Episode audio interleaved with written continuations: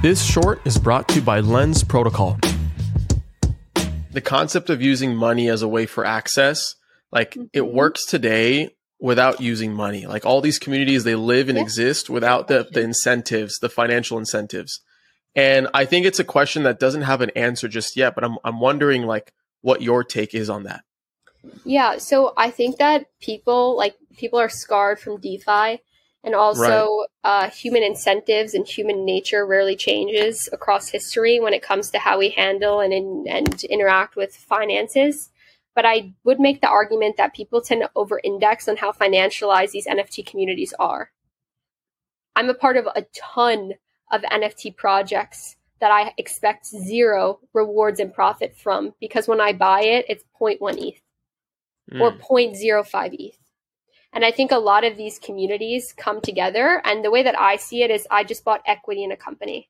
I'm a seed stage investor and I bought equity and maybe I get exposure down the line, but because it's my money and I don't have the dependencies of L Ps, I see it. Gary Vee has this really famous line where he actually found Logan Paul on Vine.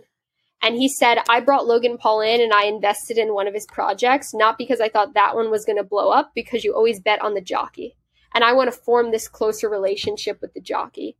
And I feel the same exact way about every brand, every community, every creator that I invest in. I'm not expecting upside. I'm expecting a closer relationship as well as an opportunity, um, literally a professional one, to uh, expand my opportunity set, whether mm-hmm. that be in crypto, the music space, et cetera. What's up, guys? Thank you for listening. If you've gotten this far, then you are a champ, and I owe you a free listener pin.